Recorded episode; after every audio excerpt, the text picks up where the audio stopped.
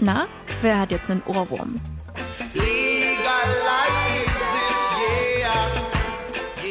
Wen ihr da hört, das ist Peter Tosh, Reggae-Legende des vergangenen Jahrhunderts. Und 1976, da singt dieser Peter Tosh eben immer wieder Legalize it, don't criticize it. Legalize it, yeah, yeah. Ist klar, was er meint, oder? Gras, Pott, Marihuana, Haschisch, Cannabis also.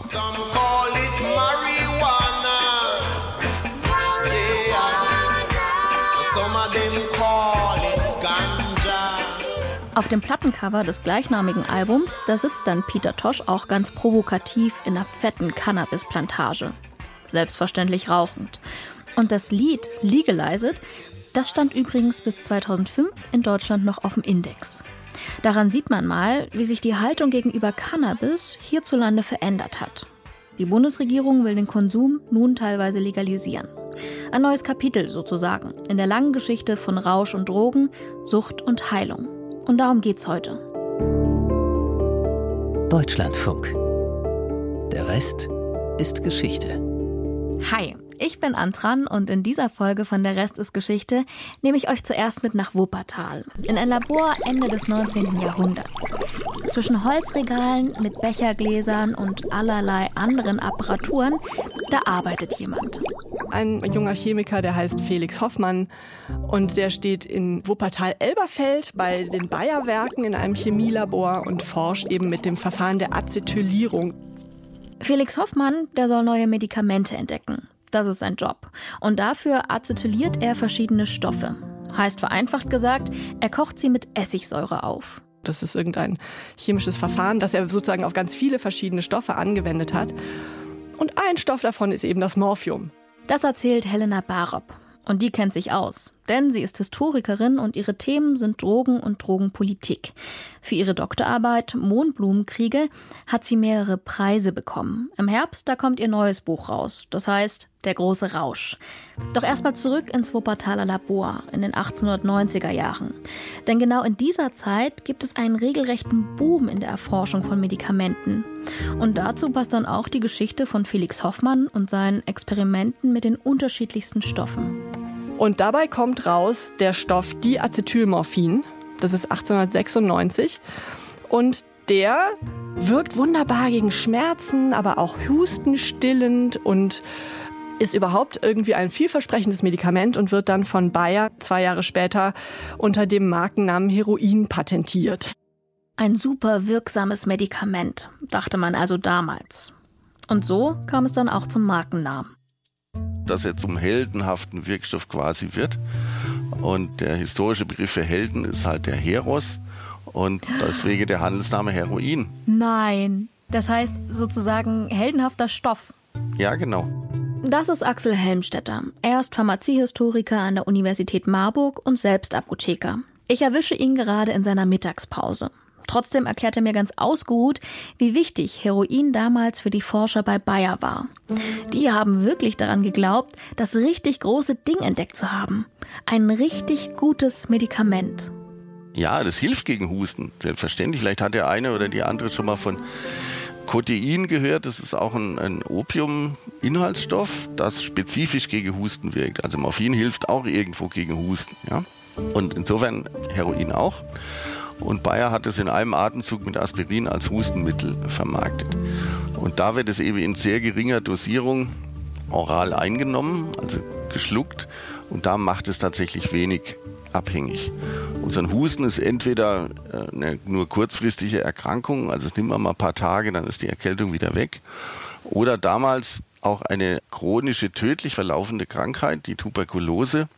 Und wenn Sie natürlich das dauerhaft einnehmen und die Krankheit auch dadurch nicht tatsächlich bekämpft werden kann, dann ist es auch nicht so schlimm, wie man abhängig wird, weil er das ja ohnehin dauerhaft in therapeutischer Absicht nimmt. Und deshalb hat man also erst die hohe Suchtpotenz erkannt, als das Heroin dann auch gespritzt wurde, Anfang des 20. Jahrhunderts.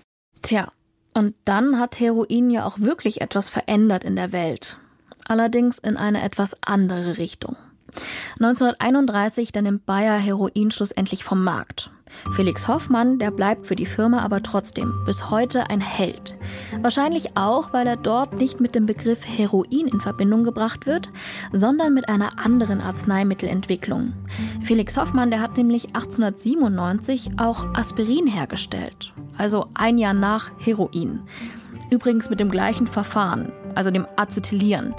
Dafür hat er Salicylsäure mit Essigsäure gekocht. Heraus kommt dabei Acetylsalicylsäure, also der Wirkstoff von Aspirin. Ob das seine eigene Idee war, das ist allerdings nicht ganz so klar. Also um Hoffmann gibt es so ein bisschen einen Streit. Also unstreitig ist der gewesen, der diese Stoffe im Labor erzeugt hat. Mhm. Und insofern gilt er so landläufig als der Aspirin-Erfinder in Anführungszeichen. Der war aber ein Mitarbeiter der Firma Bayer, der natürlich auch das gemacht hat, was seine äh, Vorgesetzten vorgeschlagen haben. Und äh, auch ein früherer Mitarbeiter von Bayer hat dann, der war Jude aus dem KZ Theresienstadt, einen Brief geschrieben, in dem er also die Erfindung des Aspirins für sich reklamiert, mit der Begründung, dass Hoffmann ja nur in seinem Auftrag gehandelt habe. Dieser andere Chemiker, das war Arthur Eichengrün. Der war ein erfolgreicher Forscher mit vielen Patenten. Unter der Nazi-Diktatur, da haben die ihm allerdings nichts gebracht. Er hatte jüdische Wurzeln und wurde nach Theresienstadt deportiert. Und nach dem Ende der Nazizeit, da schreibt er in einem Artikel von 1949, dass es Aspirin ohne ihn wohl nie gegeben hätte. Allerdings hat Bayer eine Publikation in seinem Archiv liegen aus dem Jahr 1918. Und darin nennt Eichengrün im Zusammenhang mit der Aspirinentwicklung selbst Felix Hoffmann. Viele sagen nun, als offizielle Lesart, Hoffmann hat Aspirin auf Anweisung von Eichengrün oder auf Anregung von Eichengrün hergestellt. Okay, und wenn ich das fragen darf, bei Bayer ist dann aber Hoffmann doch die gefeierte Person? Ja, sicherlich. Okay. Und was ist Ihre Schätzung als Historiker? Das lässt sich nach der Aktenlage offensichtlich nicht genau klären. Also seltsam ist, dass Eichengrün da erst 50 Jahre später damit ankam. Ja. Er wird auch vorher nie erwähnt, also auch von Bayern nicht. Er hat halt den Vorwurf, dass er als Jude unerschlagen wurde in der Geschichtsschreibung, aber ich kann mir da kein endgültiges Urteil bilden können wir an dieser Stelle also auch nicht endgültig klären. Und wahrscheinlich wäre das auch nochmal eine ganz eigene Folge. Denn bei uns, da geht es ja jetzt nicht um Aspirin, sondern um Rauschmittel. Aber was man an der Geschichte von Felix Hoffmann ganz gut sehen kann, die Entwicklung von nützlichen Medikamenten und gefährlichen Rauschmitteln, die liegt eng beieinander. Deshalb ist auch gar nicht so einfach zu sagen, das ist jetzt eine Droge, böse, böse erzählt auch Apotheker Axel Helmstetter. Ja, also die Frage, wann taucht der Begriff Nebenwirkung auf, da gibt es die Lehrmeinung eigentlich, dass das auch erst im 19. Jahrhundert passiert. Ich habe mit einem Kollegen mal das recherchiert und also auch den Begriff Nebenwirkung in unserem Sinne auch in früheren Quellen gefunden, also schon aus dem 18. Jahrhundert. Aber das Bewusstsein, gerade was den Unterschied zwischen Droge und Arzneimittel angeht, ist sicher eine modernere Entwicklung. Allerdings gibt es ja schon den Paracelsus Anfang des 16. Jahrhunderts, der diesen berühmten Satz gesagt hat, die Dosis macht das Gift. Und das zeigt ja auch, dass eine Vorstellung davon hatte, dass Arzneimittel auch schädlich sind, nämlich dann, wenn sie in hoher Dosierung eingenommen werden. Das ist ja eigentlich bei jedem Arzneimittel so.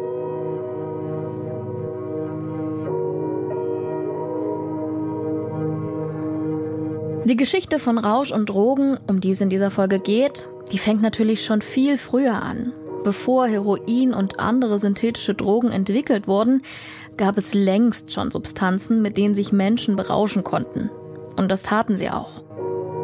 Es gibt Dinge, die auf Drogengebrauch hinweisen, bevor es schriftliche Quellen gibt. Und mhm. das sagen uns die Archäologen. Also wichtige Droge immer war natürlich das Opium, das aus dem Schlafmond gewonnen wird. Und der Schlafmond bildet als Frucht so eine Kapsel. Und Opium ist der Milchsaft, der da austritt. Und Archäologen haben beispielsweise Grabbeigaben in Ägypten gefunden in Form solcher Opiumkapseln. Idee dahinter ah. ist, der Tote soll möglichst gut und möglichst lang schlafen.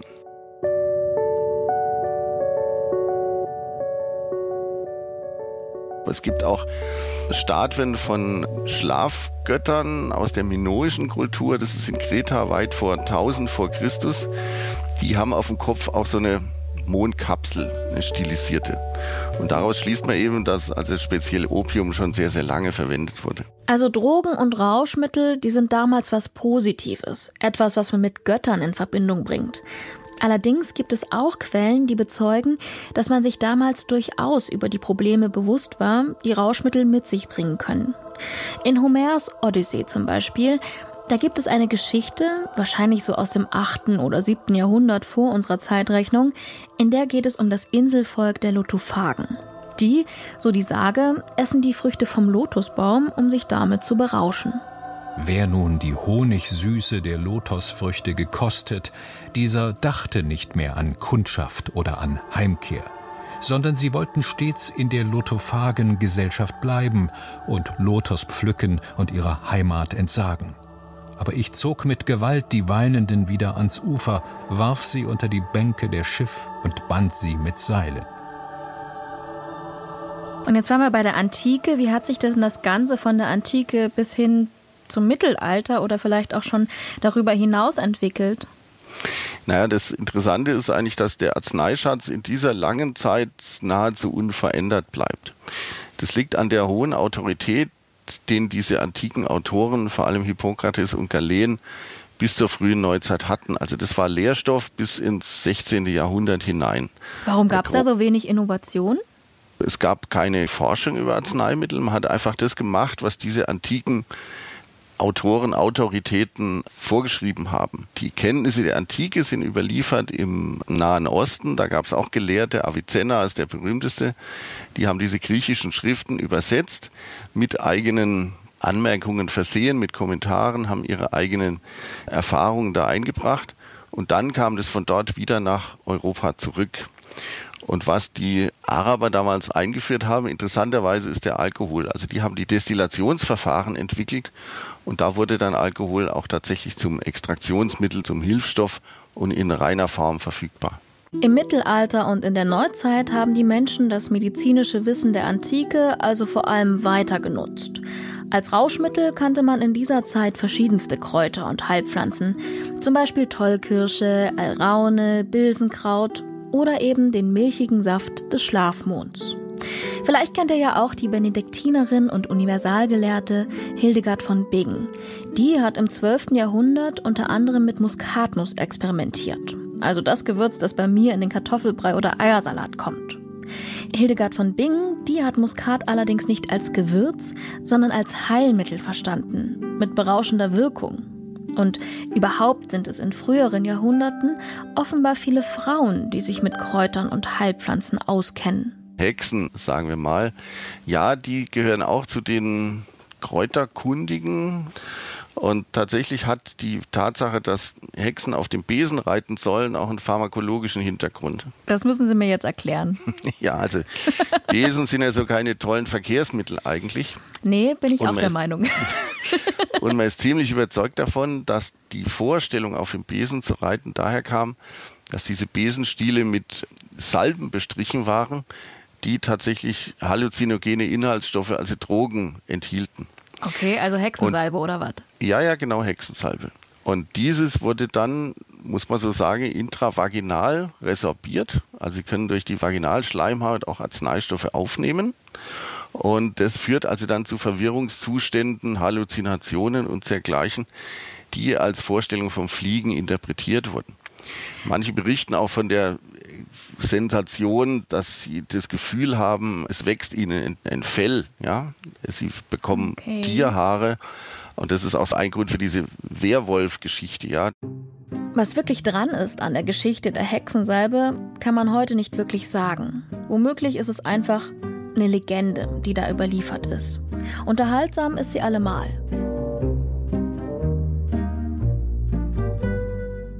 Der Blick auf Rauschmittel verändert sich im 19. Jahrhundert. Dafür ist auch entscheidend, wer sie nutzt. Einige Künstler finden nämlich Gefallen an berauschenden Mitteln, sagt Historikerin Helena Barop. Es geht los mit der Romantik. Es sind die romantischen Dichter, vor allem Männer, manche Frauen sind vielleicht auch dabei, aber die, die dann gehört werden, sind Männer, die Anfang des 19. Jahrhunderts damit anfangen, Medikamente zu konsumieren um ihre Wahrnehmung zu verändern. Das heißt, da ist einmal Thomas de Quincey, der hat 1904 sich die Haare gewaschen nachts, weil er Zahnschmerzen hatte und dachte, das kommt davon, dass er seinen Kopf schon zu lange nicht mehr in kaltes Wasser gesteckt hat. Dann hat er irgendwie er nachts aufgestanden, hat seinen Kopf ins Wasser gesteckt und hatte am nächsten Tag fürchterliche Kopfschmerzen, komischerweise, hat sich einfach erkältet und ging dann in eine Apotheke, um sich da ein Medikament zu besorgen gegen seine Schmerzen und hat sich da zum ersten Mal eine Opiumtinktur geben lassen von dem Apotheker. Man konnte damals einfach in die Drogerie gehen, deswegen heißt die auch Drogerie und sich einfach über die Theke alles Mögliche geben lassen. Und dieser Herr de Quincy hat dann aber dieses Opium doch sehr angenehm gefunden und dann schnell nicht mehr über seine Kopfschmerzen nachgedacht, sondern in diesem Opium im Prinzip die Lösung aller Probleme gesehen, hat dann sowas geschrieben wie, man kann das Glück jetzt in der Westentasche tragen, alle Probleme sind gelöst. Und Was hat, hat das denn mit ihm gemacht? Weiß man das? Naja, er hat eben ein Buch darüber geschrieben, das sind seine Opiumbeichten, die Confessions of an English Opium Eater, in denen er beschreibt die Euphorie und das grenzenlose Glücksgefühl und eben die Auflösung aller Probleme und das äh, ganz tiefe Gefühl von Befreiung, das er da erlebt hat. Und das hat er eben als Literat relativ schön aufgeschrieben und damit auch ein Publikum erreicht. Kaum war ich in meinem Quartier, so nahm ich, ohne einen Augenblick zu zögern, die vorgeschriebene Dosis. Und nach einer Stunde, o oh Himmel, welch ein Umschwung, wie erhob sich mein innerer Geist aus seinen untersten Tiefen empor, welche Apokalypse der Welt in mir dass meine Schmerzen verschwanden, erschien mir jetzt ganz nebensächlich. Diese negative Wirkung ging in der Unendlichkeit jener positiven Wirkungen unter, die sich mir in dem so plötzlich aufgetanen Abgrund der göttlichen Freuden erschlossen hatten. Hier war das Geheimnis der Glückseligkeit, über das die Philosophen so vieler Jahrhunderte gestritten hatten, auf einmal enthüllt.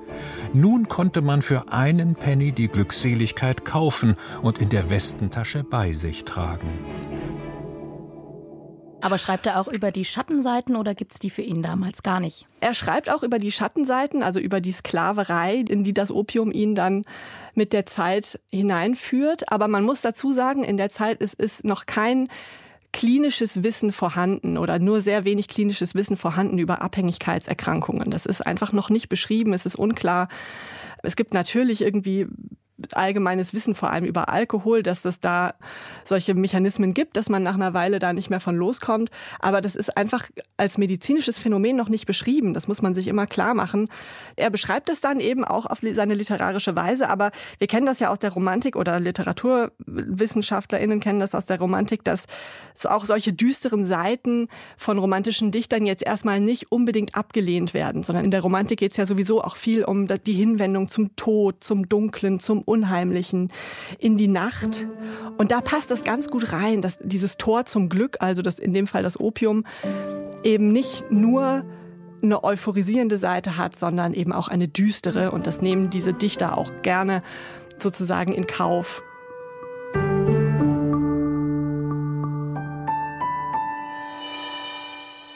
Das kommt zusammen oder überschneidet sich dann mit einer ganz dynamischen Entwicklung, dass nämlich das 19. Jahrhundert ja ein Jahrhundert der Erfindungen ist. Also das kann man sich auch gar nicht vorstellen. Was im Prinzip, wenn wir uns umschauen heute in unserer modernen Welt, dann ist quasi alles, was unser Leben erleichtert, vom Kühlschrank über die Dampfmaschine bis zum Auto und dem Dynamit, also das erleichtert das Leben vielleicht nicht so arg, ähm, ist ähm, in dieser Zeit erfunden worden. Also man kann sich das vorstellen, dass da täglich und wöchentlich ständig neue Erfindungen irgendwie rauskommen.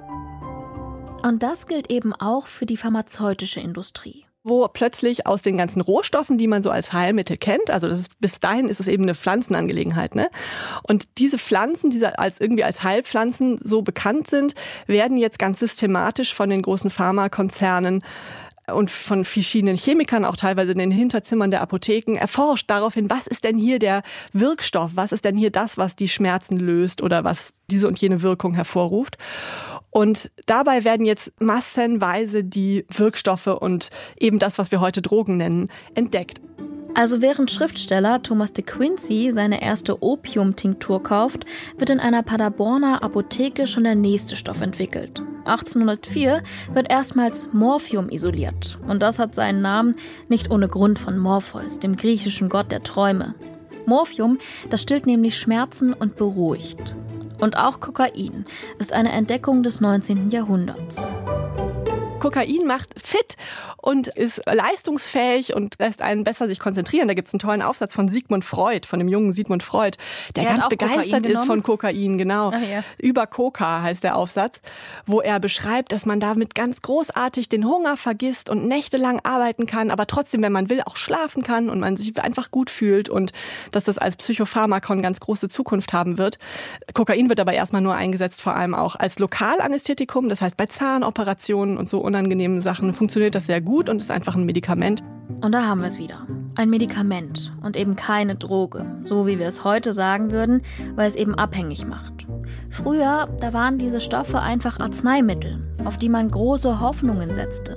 Das passiert aber in einem Umfeld, in dem das noch kaum reguliert ist. Also es gibt keine mhm. Behörden, die das überwachen, wie diese Medikamente getestet werden, wie viel da drin ist in der Flasche. Es gibt niemanden, der ihnen eben sagt, nehmen Sie das vielleicht nur zwei Wochen lang und danach hören Sie besser auf oder so. Es gibt keine Dosisempfehlungen. Das alles ist einfach nicht reguliert. Deswegen ist auch nicht selbstverständlich, wie wir das Wort Drogen heute benutzen. Die Bedeutung des Begriffs, die hat sich im Laufe der Zeit ganz schön verändert. Das hat mir Apotheker Axel Helmstetter so erklärt. Droge im eigentlichen Sinn, mhm. im pharmazeutischen Sinn, heißt getrockneter Pflanzenteil. Das Wort Droge kommt von trocken. Also in der Apotheke ist Kamillentee eine Droge. So. Das zeigt schon, dass also diese Unterscheidung also in Gut und Böse da nicht wirklich funktioniert. Und Opiate sind ganz tolle Arzneimittel, wertvolle, wichtige Schmerzmittel, die in therapeutischer Absicht man auch nicht als Droge bezeichnen kann. Also Droge in unserem Sinne oder Rauschdroge ist natürlich was, was äh, nicht in medizinischer Absicht benutzt wird. Also Im Englischen heißt es Recreational Drugs, also Drogen, die so zur zur Erholung, zum Wohlbefinden eingenommen werden. Das ist eigentlich der Unterschied. Ja? Die medizinische mhm. Indikation oder das Berauschtsein wollen. Also ist Droge vielleicht auch gar nicht mehr der richtig gute Begriff, beziehungsweise ist viel zu emotional aufgeladen dafür, dass es eigentlich nur trocken bedeutet.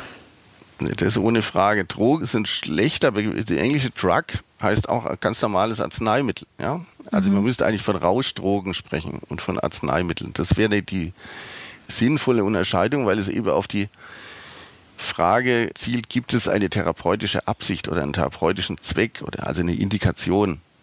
Diese Drogen, für die es keine Indikation gibt, die werden halt zum Rauschmittel, weil sie nicht in medizinischer Absicht eingenommen werden oder appliziert werden, sondern um Rauschzustände bei sich zu erzeugen. Der sinnvolle Überbegriff, den ich gerne benutze, ist psychoaktive Substanzen. Also der ist halt deskriptiver und da hängt nicht auch dieser ganze moralische Ballast dran. Weil wenn ich sage Drogen, dann haben wir ja alle immer sofort diesen vor sich hin siechenden Heroin-Junkie vor Augen, der irgendwo in der Ecke auf seiner vollgekotzten Matratze liegt und gleich stirbt. Ne? Das ist ja sozusagen das Assoziationsfeld, was wir mit Drogen immer sehr schnell verbinden. Aber und Drogen, die sind oft viel subtiler. Hm? Drogen sind viel subtiler, haben ein ganz, ganz großes äh, Spektrum von Wirkungen. Und es kommt immer auf die Dosis an, welche Wirkungen sie tatsächlich oder ob sie Verheerungen im Leben der Menschen anrichten. Und das ist sowieso ein ganz weites Feld natürlich, worüber könnten wir jetzt stundenlang drüber reden, wie sinnvoll das ist, dass wir heute mit diesem Drogenbegriff noch agieren, der im Prinzip ein Drogenbegriff ist, der eben in dieser Ende des 19. Jahrhunderts als Sittengesetzgebung entsteht, weil sich eben eine bestimmte Gruppe von Menschen da entschließt, Drogen sind böse, Drogen entsprechen nicht unserer Vorstellung von Sittlichkeit und wir müssen jetzt mal regulieren, dass die Menschen nicht so viele Drogen nehmen. Also Drogen zu nehmen, beziehungsweise die Drogenproblematik ist von Anfang an auch moralisch besetzt. Ist total moralisch besetzt. Ich würde sagen, sogar überwiegend moralisch besetzt. Es gibt schon im Hintergrund die, auch diesen Diskurs, wo eben jetzt immer mehr Erkenntnisse über Abhängigkeit entstehen. Das muss man schon dazu sagen. Es, mit diesen neuen Substanzen machen jetzt die Menschen eben kollektive Erfahrungen und merken, ah, guck mal, das ist vielleicht doch nicht die Lösung aller Probleme, sondern vielleicht macht es auch neue Probleme, wenn man viel Heroin konsumiert. Aber dieser Lernprozess steht eher im Hintergrund, würde ich sagen. Und im Vordergrund stehen eigentlich äh, vielleicht zwei große Themenfelder. Das eine ist Rassismus und das andere ist christliche Moralvorstellungen. Und zwar muss man auch dazu sagen, das passiert überwiegend in den USA. Also im 19. Jahrhundert gibt es in Deutschland kein Drogenproblem und übrigens auch nicht im 20. Jahrhundert, als das Opiumgesetz 1929 erlassen wird, gibt es in Deutschland im Prinzip keine nennenswerten Drogenprobleme im Sinne von größeren Gruppen, die irgendwelche Drogen nehmen würden und die Gesellschaft fände es ein Problem, sondern das Problem wird tatsächlich in den USA erfunden und zwar vor dem Hintergrund dieser zwei Bewegungen. Da ist einmal, ich fange vielleicht mit den Christen an. Die, okay. Das Christentum gegen Ende des 19. Jahrhunderts gibt es in den USA ein politisches Klima, in dem es darum geht, Reformen zu entwerfen, die die Gesellschaft und das Individuum besser machen sollen. Man nennt das die Progressive Era. Es geht darum, dass das Individuum gebessert werden soll. Und eine wichtige von diesen Bewegungen ist die Temperenzbewegung. Von denen hat man vielleicht schon mal im Zusammenhang mit der Alkoholprohibition gehört. Mhm. Und zwar gibt also es da Drogen schlecht. Nee, nicht Drogen, sondern erstmal auch Alkohol. Alkohol. Also ganz im Vordergrund steht Alkohol und es ist eine total unwahrscheinliche Allianz, die sich da zusammentut. Das sind Frauenrechtlerinnen, die irgendwie nicht wollen, dass ihre Männer immer besoffen aus dem Saloon nach Hause kommen. Das sind aber auch vor allem protestantische Christen und Christinnen, die sich dafür einsetzen, dass man ein nüchternes und damit eben frommeres Leben führen kann, weil eben in fast allen Religionen der Welt Nüchternheit als eine wichtige Tugend schon immer propagiert wird, weil man eben davon ausgeht, dass Rausch einen eher davon abhält, zu beten und gute Werke zu tun. Das heißt, das Christentum ist da wichtig. Es sind aber auch Eugeniker dabei, also Leute, die sich irgendwie plötzlich um das Erbgut, das kollektive Erbgut der Nation irgendwie Gedanken machen und denken, wenn jemand säuft, dann macht er sein Erbgut kaputt. Also es ist wirklich eine widerliche und ganz eigentümliche Mischung zum Teil sind da eben widerliche Elemente dabei, zum Teil sind da aber auch ganz wohlmeinende Elemente dabei. Und ah, Sozialpolitiker sind natürlich auch dabei, die glauben, dass Armut eigentlich aus dem Suff kommt. Und die alle ziehen jetzt ins Feld. Weil reiche Leute, die trinken ja nicht. Hm. Nee, genau, nein. Aber andersrum wird eben Armut dann häufig darüber erklärt, dass der Familienvater, der eigentlich das Geld verdienen müsste, das Geld stattdessen in die Kneipe trägt. Das ist ja auch ein Bild, das wir auch bis heute immer wieder finden in äh, der Literatur. Okay, also da haben wir dann einmal diese Säule der christlichen Moralisten. Genau, die christlichen oder zum Teil christlichen Moralisten, die haben natürlich dann auch die MissionarInnen immer im Hintergrund. Und da kommt auch die Brücke zum Rassismus. Und zwar gibt es von diesen MissionarInnen, also ein bisschen eigentlich ehrlich gesagt Missionaren in der Zeit, sind das natürlich keine Frauen. Von denen gehen viele in der Zeit nach China. Und dort finden sie ehrlich gesagt nicht viel Resonanz auf ihre frohe Botschaft, sondern ziemlich viel Widerstand. Und diesen Widerstand erklären sie häufig damit, dass in China zu dieser Zeit, also wir sprechen vom späten 19. Jahrhundert, sehr viele Menschen opiumabhängig sind. Also sehr viele Menschen Opium rauchen, weil, und das ist jetzt eine andere lange Geschichte, weil die Briten in den Opiumkriegen die Chinesen dazu gezwungen haben, dass die Chinesen das indische Opium aus dem britischen Weltreich kaufen, damit die Briten ihre Kolonialherrschaft behalten können. Das ist, wäre nochmal eine ganz lange andere Geschichte. Jedenfalls führt das dazu, dass in China sehr viele Menschen Opium rauchen. Und das finden jetzt diese Missionare ganz fürchterlich. Diese westlichen Missionare, die da hinkommen, kommen dann nach Hause und erzählen, wie schrecklich das sei und wie die armen Chinesen da in der Ecke liegen und gar nichts mehr gebacken kriegen und dass der ganze Niedergang des chinesischen Reiches, der tatsächlich zu dieser Zeit passiert, dass das alles an dem Opium liege. Jetzt ist es so, dass ziemlich viele Chinesen auch in den USA wohnen. Das kennt man vielleicht noch aus den Chinatowns, die es ja vor allem auch an der Westküste, aber eigentlich in vielen großen Städten in den USA bis heute gibt.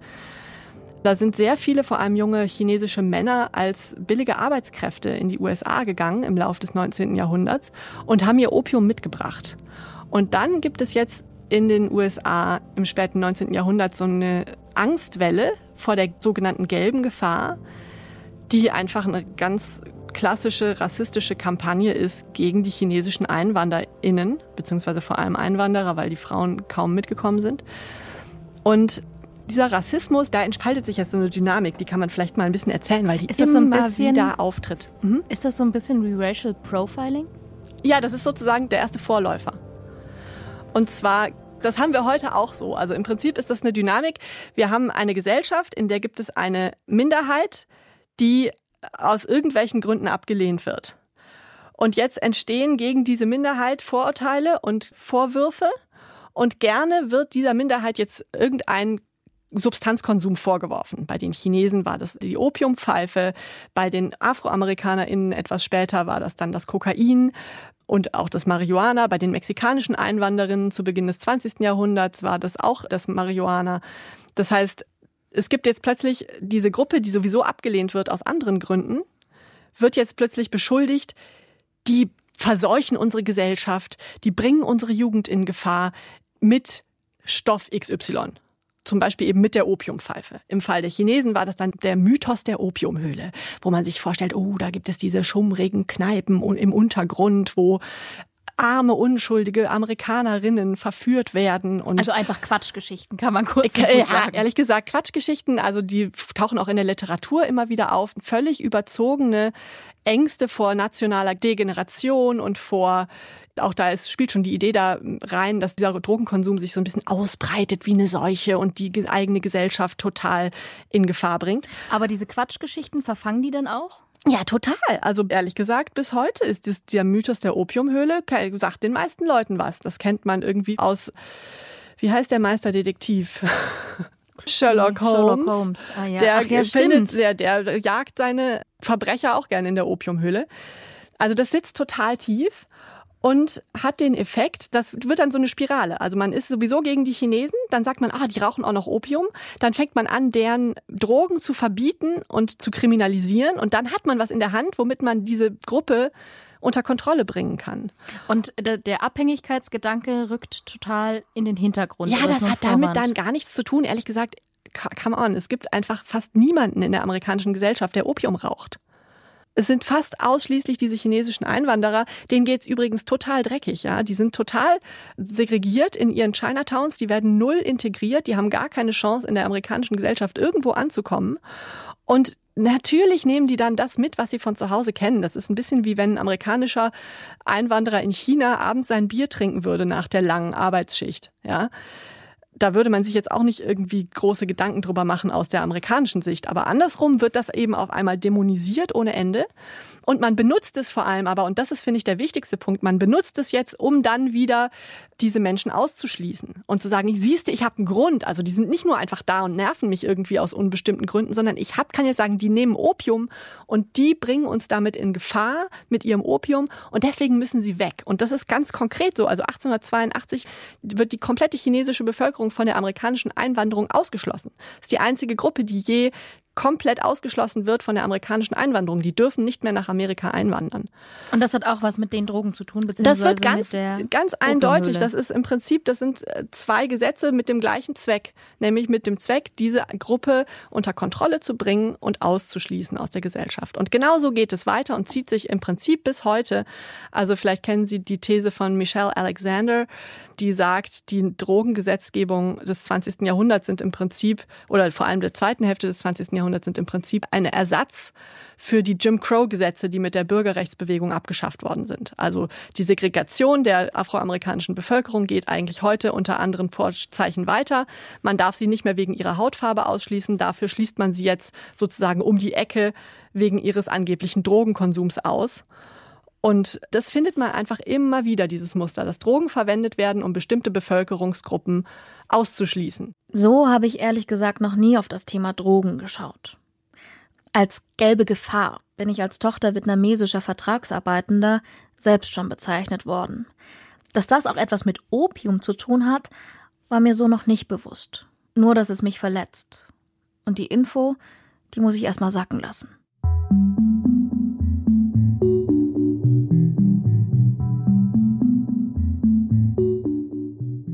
Ich will euch gerne noch eine Geschichte erzählen, die unterstreicht, wie sich der Blick auf Rauschmittel verändert hat. Im Zweiten Weltkrieg, da haben Soldaten massenweise einen Stoff bekommen.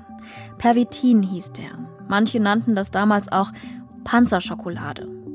Naja, da würde ich sagen, da ist es wieder eigentlich der Fall, den wir eben auch schon beschrieben haben, dass die Drogen relativ häufig in der Geschichte von dem Topf Medikamente irgendwann rüberwandern in den Topf kriminalisierte und gefährliche Drogen. Und das war eben bei Pervitin in den 40er Jahren noch nicht der Fall.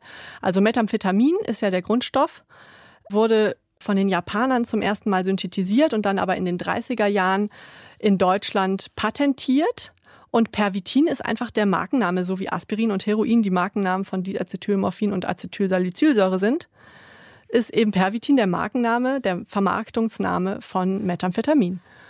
Und das heißt, in den 40er Jahren ist das erstmal noch nicht problematisiert als Droge, sondern das ist einfach ein Mittel, das hilft. Pervitin kennen wir heute auch unter dem Namen Crystal Meth. Ein Stoff, der Müdigkeit, das Hungergefühl und Schmerz unterdrückt, der selbstbewusster machen soll, konzentrierter und weniger ängstlich. Für Kriegsstrategen also sozusagen das ideale Mittel. Also natürlich hat Methamphetamin ein Suchtpotenzial und hat auch gefährliche Nebenwirkungen, wenn man das in großen Mengen konsumiert. Wenn man aber jetzt die Aufgabe hat, man soll bitte mit dem Panzer 40 oder 60 Stunden bitte mal nach Frankreich fahren und mal kurz Frankreich einnehmen im Blitzkrieg zum Beispiel, ist es ganz gut, wenn man dabei nicht einschläft, vielleicht auch nicht so viel Hunger hat und auch sonst irgendwie fit und wach bleibt. Und das Gleiche denken sich die Amerikaner im Vietnamkrieg und das Gleiche denken sich garantiert auch heute die verschiedenen Militärs, die die verschiedenen Feldzüge gerade auf der Welt so führen. Ich würde das dann nicht als Drogen bezeichnen, sondern als Doping. Also Drogen als Mittel zum Zweck. Dass bestimmte Drogen auch helfen, dass sie Beschwerden lindern können, daran haben Wissenschaftler auch in den 1960er Jahren geforscht. Es ging da zum Beispiel um posttraumatische Belastungsstörungen. Psilocybin ist zum Beispiel ein Stoff, der da helfen könnte. Er kommt in bestimmten Pilzen vor. Vielleicht habt ihr auch schon mal von sogenannten Zauberpilzen oder Magic Mushrooms gehört. Die haben eine halluzigene Wirkung. Damals in den 60ern, da gab es große Hoffnung, dass dieser Stoff auch zur Behandlung von Depressionen und anderen psychischen Erkrankungen eingesetzt werden könnte. Doch dann breitet sich eine richtige Suchtwelle aus. Viele Leute nehmen den Stoff einfach so zum Spaß. Viele werden auch abhängig. Und deswegen folgen immer mehr Regularien und Verbote. Das wiederum behindert ernsthafte Forschungsvorhaben. Mittlerweile da gibt es wieder Untersuchungen, auch hier in Deutschland. Was sich hier wieder zeigt, der Grad zwischen Rauschdrogen und Medikamenten, der ist ganz schmal. Und auch bei Cannabis, da ist ja bekannt, dass es bei bestimmten Erkrankungen Beschwerden lindern kann. Zum Beispiel bei Rheuma.